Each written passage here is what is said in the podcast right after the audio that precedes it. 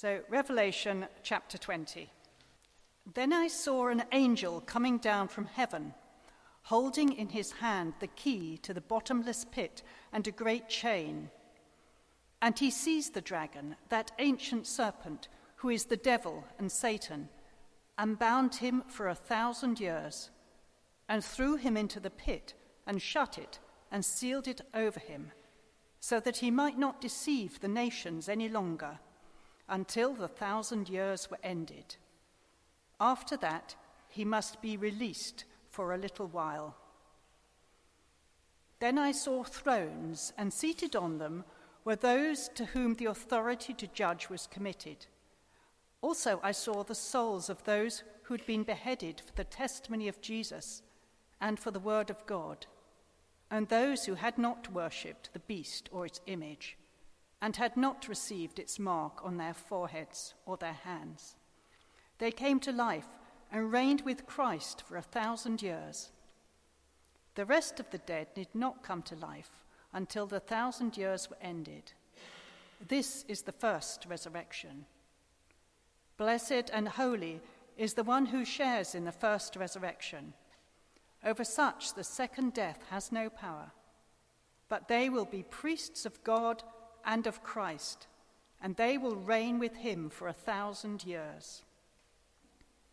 And when the thousand years are ended, Satan will be released from his prison and will come to deceive the nations that are at the four corners of the earth, Gog and Magog, to gather them for battle. Their number is like the sand of the sea. And they marched up over the broad plain of the earth and surrounded the camp of the saints and the beloved city. But fire came down from heaven and consumed them and the devil who had deceived them was thrown into the lake of fire and sulfur, where the beast and the false prophet were. And they will be tormented day and night forever and ever. Then I saw a great white throne and him who was seated on it. From his presence, earth and sky fled away, and no place was found for them. And I saw the dead great and small, standing before the throne, and books were opened. Then another book was opened, which is the book of life. And the dead were judged by what was written in the books, according to what they had done. And the sea gave up the dead who were in it. Death and Hades gave up the dead who were in them. And they were judged, each one of them, according to what they had done. Then death and Hades were thrown into the lake of fire. This is the second death, the lake of fire. And if anyone's name was not found written in the book of life, he was thrown into the lake of fire. Now, it may not come as a surprise that Monopoly was Amazon's best selling board game during lockdown. In fact, since its introduction in 1935, over 250 million Monopoly games have been sold.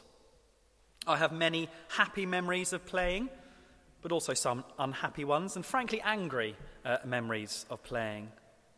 In fact, I'm not alone. Uh, in, a few years ago, the company behind Monopoly decided to launch a helpline that ran from Christmas Eve to Boxing Day to mediate family arguments. You'd call them up, tell them what happened, they'd make the ruling. I wonder whether that would be useful in your family at Christmas. And whilst I mostly enjoy playing Monopoly, the problem I found in my experience is that when you get to the last quarter or so of the game, the winners and losers become inevitable. You know the feeling, don't you? Someone has all the properties and the hotels on Mayfair, and there's me clinging on to the stations, one other person clinging on to the waterworks, and one by one they drop out. Well, being a Christian, following Jesus, can often feel like you're on the wrong end of the last quarter of a Monopoly game. Feel like you're on the losing side. Everything is stacked against you, and you're tempted just to drop out of the game, uh, just to drop out of the Christian race altogether. Well, the book of Revelation was written to Christians under that pressure to drop out. Uh, they're suffering under persecution. But Revelation helps us not to just look at the horizontal circumstances of life, what we can see with our own eyes around us, but to know the vertical perspective, what's actually going on behind the scenes spiritually. You see, Revelation is, uh, tells us that Jesus and his people are the real winners, and Satan and his followers and all those who reject Jesus end up on the losing side. Over the last few weeks, we've seen the downfall of Babylon, uh, picturing civilization against Jesus, and God's people getting ready for the marriage to the Lamb. And yet, before we get there in chapter 21, there's more wedding preparation to be done in chapter 20. That Satan and evil need to be dealt with once and for all. And so, one of Jesus' disciples, John, is given three more visions that each start with Then I saw. Uh, verse 1, verse 4, verse 11, if you spot it. So, we're going to take those three visions in turn. And the first vision shows us that Satan is a limited enemy. Satan's a limited enemy. Look down at verse 1 with me. Then I saw an angel coming down from heaven holding in his hand the key to the bottomless pit and a great chain. And he seized the dragon, that ancient serpent, who is the devil and Satan, and bound him for a thousand years, and threw him into the pit, and shut it and sealed it over him, so that he might not deceive the nations any longer, until the thousand years were ended. After that, he must be released for a little while. It's a strange vision, isn't it? um, angel coming down, capturing the devil, locking him away in a pit for a thousand years. What's going on? Well, there's been lots of discussion over what this is referring to and the exact timing of the events here. Whether this Satan being bound has already happened or whether it's still to come in the future.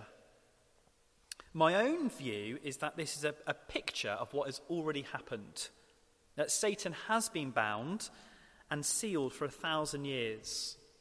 A thousand years being symbolic of a long period of time, just like lots of numbers in Revelation being symbolic. Because Jesus himself talks about the binding of Satan in Mark chapter 3. Uh, there, Jesus dealt with accusations that he performed miracles through Satan's power. But Jesus said something different was going on. So I've put Mark 3:27 on your handout. Jesus says, "No one can enter a strong man's house and plunder his goods unless he first binds the strong man. Then indeed he may plunder his house." It's a figure of description, but a, real truth of what's going on. In his coming, Jesus bound Satan. He limited his power and control and, and plunders him by rescuing people from under his power. You see, before Jesus was born, the nations lived in spiritual darkness. They were deceived by Satan. But through Jesus' death and resurrection, Satan has been bound. Uh, the nations will no longer be deceived, and as a result, the gospel is going to the whole world. Uh, we recently got back from vis- visiting my parents who live at the seaside. It's an all inclusive trip, which I love each year, and we go to the beach pretty much every day. And we enjoy playing Beat the Tide. You probably know how to play, you may call it something different. Uh, the rules are you build a sandcastle close to the, the tide, and you try and build a wall and protect it from the incoming tide. But ultimately, you know what's going to happen. The tide comes in, it's part of the fun. The tide comes in, it destroys the wall, and the castle is wrecked, it breaks it down. Well, a bit like that, Satan cannot stop the tidal wave of gospel advancement. He is being plundered. His castle of deceiving the nations is being broken down. He can't keep the world in darkness anymore. As Jesus himself declares in Matthew 16, I will build my church, and the gates of hell shall not prevail against it. But this doesn't mean Satan has given up. We've seen in Revelation that he, he furiously attacks the church. There is a spiritual battle raging right now. But it's like Satan is acting with one hand behind his back. He can't stop people from every tribe and tongue coming into Jesus' kingdom. Yes, we're told in the parable of the sower, he, he takes the word away from people. But on a large scale, he cannot stop the gospel going to the ends of the earth. The, the Christians in those Revelation churches could have looked at their circumstances around them, like at the end of a Monopoly game, thought that Satan was winning, and they are losing. The church in Smyrna, who suffered at the hands belonging to Satan. Those who, at Pergamum who dwell where Satan's throne is. But they could be assured that Satan can't prevent the gospel going out. What a, a great encouragement for them to keep going. And the same is true for us today. We live in an age of incredible gospel opportunity. Perhaps if you're a bit like me, um, you tend to be pessimistic and think we're in more of a gospel retreat mode than gospel advancement. Now, particularly as we feel the squeeze in the increasingly secular West. But when we look at the whole of history, over the whole world after Jesus, the gospel has gone out to the ends of the earth and continues to bear fruit. And Satan cannot prevent that. His work is being undone, he's bound. So we can be full of confidence that right now it really worth is proclaiming the gospel here in Dulwich and supporting our mission partners around the world to do the same. Because whilst this is a, an, an age of persecution for God's people, Jesus promises to build his church. Satan is a limited enemy. Not, well, not only is he a limited enemy, in, our, in the second vision, we're shown that Satan is a defeated enemy. He's a defeated enemy. The next vision, it splits into two halves. The first half shows us how Satan is defeated as Christians reign with Jesus. Have a look at verse 4. Then I saw thrones, and seated on them were those to whom the authority to judge was committed. Also, I saw the souls of those who had been beheaded for the testimony of Jesus and for the word of God, and those who had not worshipped the beast or its image and had not received its mark on their foreheads or their hands. They came to life and reigned with Christ for a thousand years. What John sees now is what's happened to people who have been faithful to Jesus all throughout their lives. Some of them, like Antipas in Pergamum, have been martyred and killed for their faith. They look like the losers. But here we see they are the winners. They're honored and rewarded by God. They reign with Him in heaven. And that is still relevant for us today.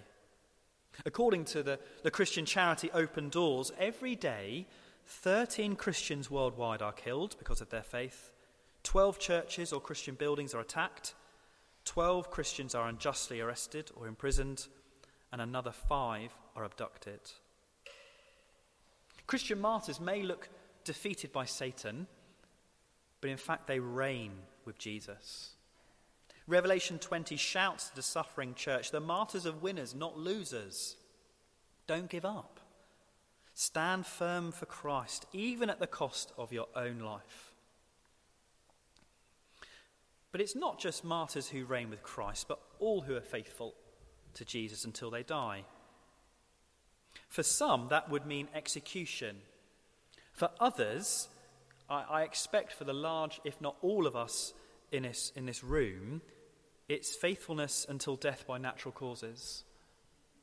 We might not be martyred, probably won't be martyred. But John is still calling us to be faithful until death and a glorious reign with Jesus to come. because nobody who is faithful to Jesus will ultimately be a loser. Then the second half of the vision shows us that Satan is a defeated enemy as he will be judged. Verse 7 And when the thousand years are ended, Satan will be released from his prison and will come out to deceive the nations that are at the four corners of the earth, Gog and Magog, to gather them for battle. Their number is like the sand of the sea, and they marched up over the broad plain of the earth and surrounded the camp of the saints of the beloved city.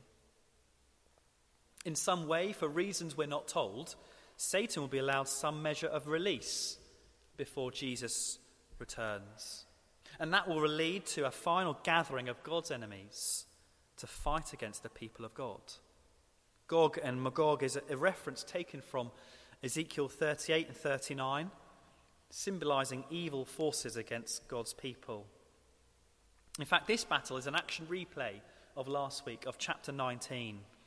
And just as we saw last week, this battle is an, an anticlimax, isn't it? It's, it's over as soon as it starts. It's a complete non event.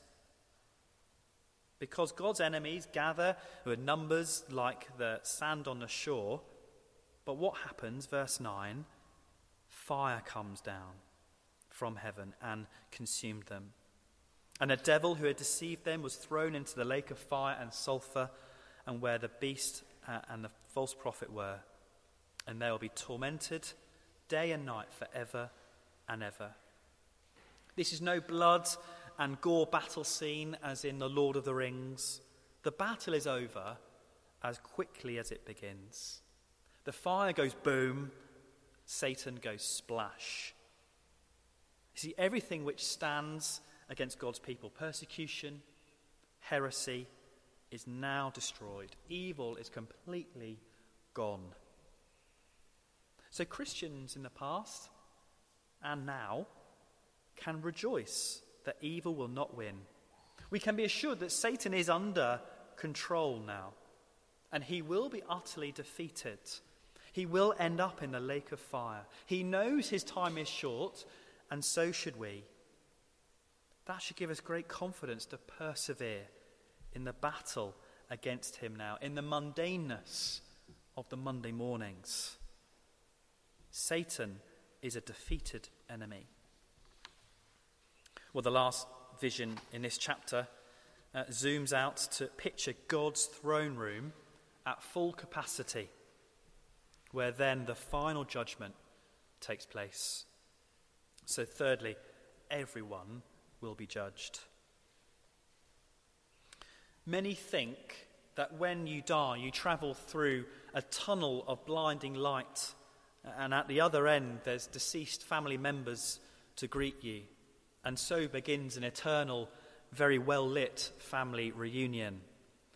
But the truth is, God will resurrect all humanity and summon them before his throne for a final reckoning, not a family picnic. Have a look at verse 11. Then I saw a great white throne and him who is seated on it. From his presence, earth and sky fled away, and no place was found for them. And I saw the dead, great and small, standing before the throne. There are no restrictions in place. Everyone, great and small, will be there. Not even death can hide people. The earth and sky will flee from God's presence, but we won't have that option. The judge is seated, defendants are standing. The trial begins with a presentation of evidence. Verse 12 And books were opened. Then another book was opened, which is the book of life. And the dead were judged by what was written in, this, in the books according to what they had done. And the sea gave up the dead who were in it. Death and Hades gave up the dead who were in them, and they were judged, each one of them, according to what they had done. A popular assumption is that God judges with scales, not books. You're weighing up your good deeds against bad deeds. If you're 51% good, then you pass and go to heaven or some better place. But courtrooms now don't use scales, and neither will God's final court. Instead, God's court will bring forward two documents books and the book of life. The books appear to be a record for everyone's actions. Imagine as you go through your day and your week, an angel is watching, scribbling away, recording everything you say, think, and do in your book. There'll be things in there that I'm sure you'll be proud of, but things we are deeply ashamed of. And it's a solemn moment then when we're standing before the judgment throne and our book comes off the shelf and it's opened, our name is read out. But before the book is uh, the deeds are read out, the angel is asked to look in a different book. Not the book of deeds, but verse 12, the book of life. Earlier in Revelation 13, it's called the book of life of the Lamb who was slain. This is a register of those rescued from their sins through Jesus. The angel looks down, looks for your name, and if it's there, that's the end of the matter. That's the end of the judgment. We're safe because we've trusted in the Lord Jesus Christ, who took responsibility for all, every single thought, word, and deed in our book. But for those who aren't in the book of life, the result is catastrophic. Verse 14 Then death and Hades were thrown into the lake of fire. This is the second death, the lake of fire. If anyone's name was not found written in the book of life, he was thrown into the lake of fire. It really stresses the lake of fire. Three times that comes, doesn't it? And we know, don't we, that fire equals pain. Even the smallest burn hurts for hours. So, what must be the pain of being in a fire that burns forever? This is horrific and awful. Again, this is picture language, but that doesn't mean the reality will be any better for those who reject Jesus. In fact, it's quite sobering that they end up the same as Satan himself in the same place. There'll be no blagging our way through, no chance of escape. This third vision shows us everyone will be judged before the throne. And so the big glaring question is Is your name written in the book of life? Uh, will you trust in the Lord Jesus, the Lamb who was slain, and have your name written in that book and be safe in the judgment?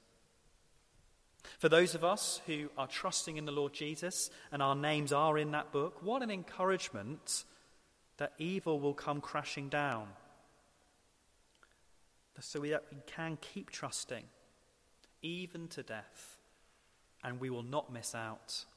And next week, we'll see just how wonderful the future will be in God's new world free from evil.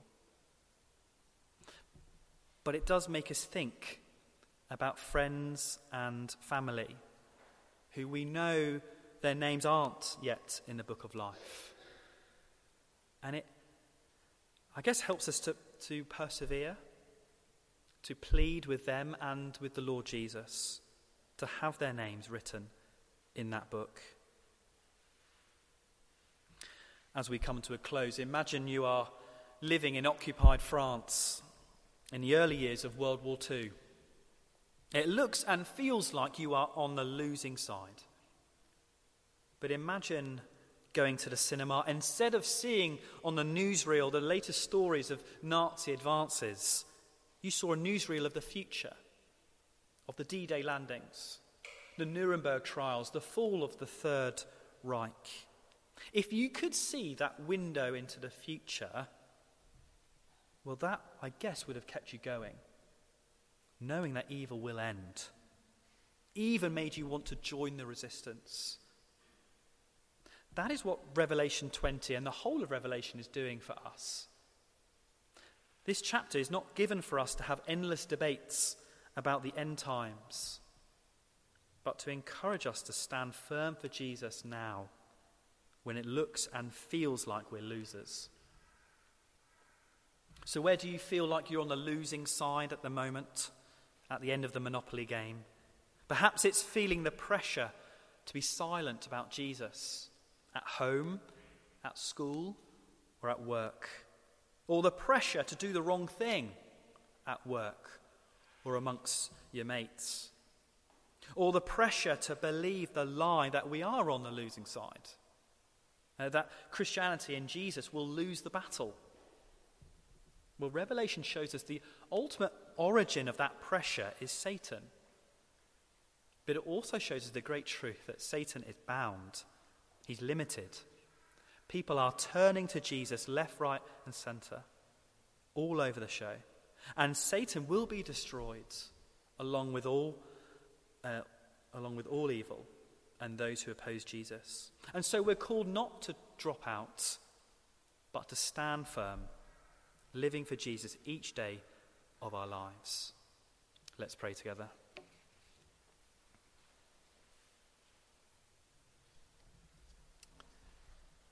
Heavenly Father, we thank you for this uh, window into what is happening now and what is to come. We thank you that Jesus wins and that his people will win and rule with him. We thank you that one day evil will be done away with, will be completely destroyed. Please help us to stand firm, uh, to keep trusting Jesus with our names written in the book of life. Amen.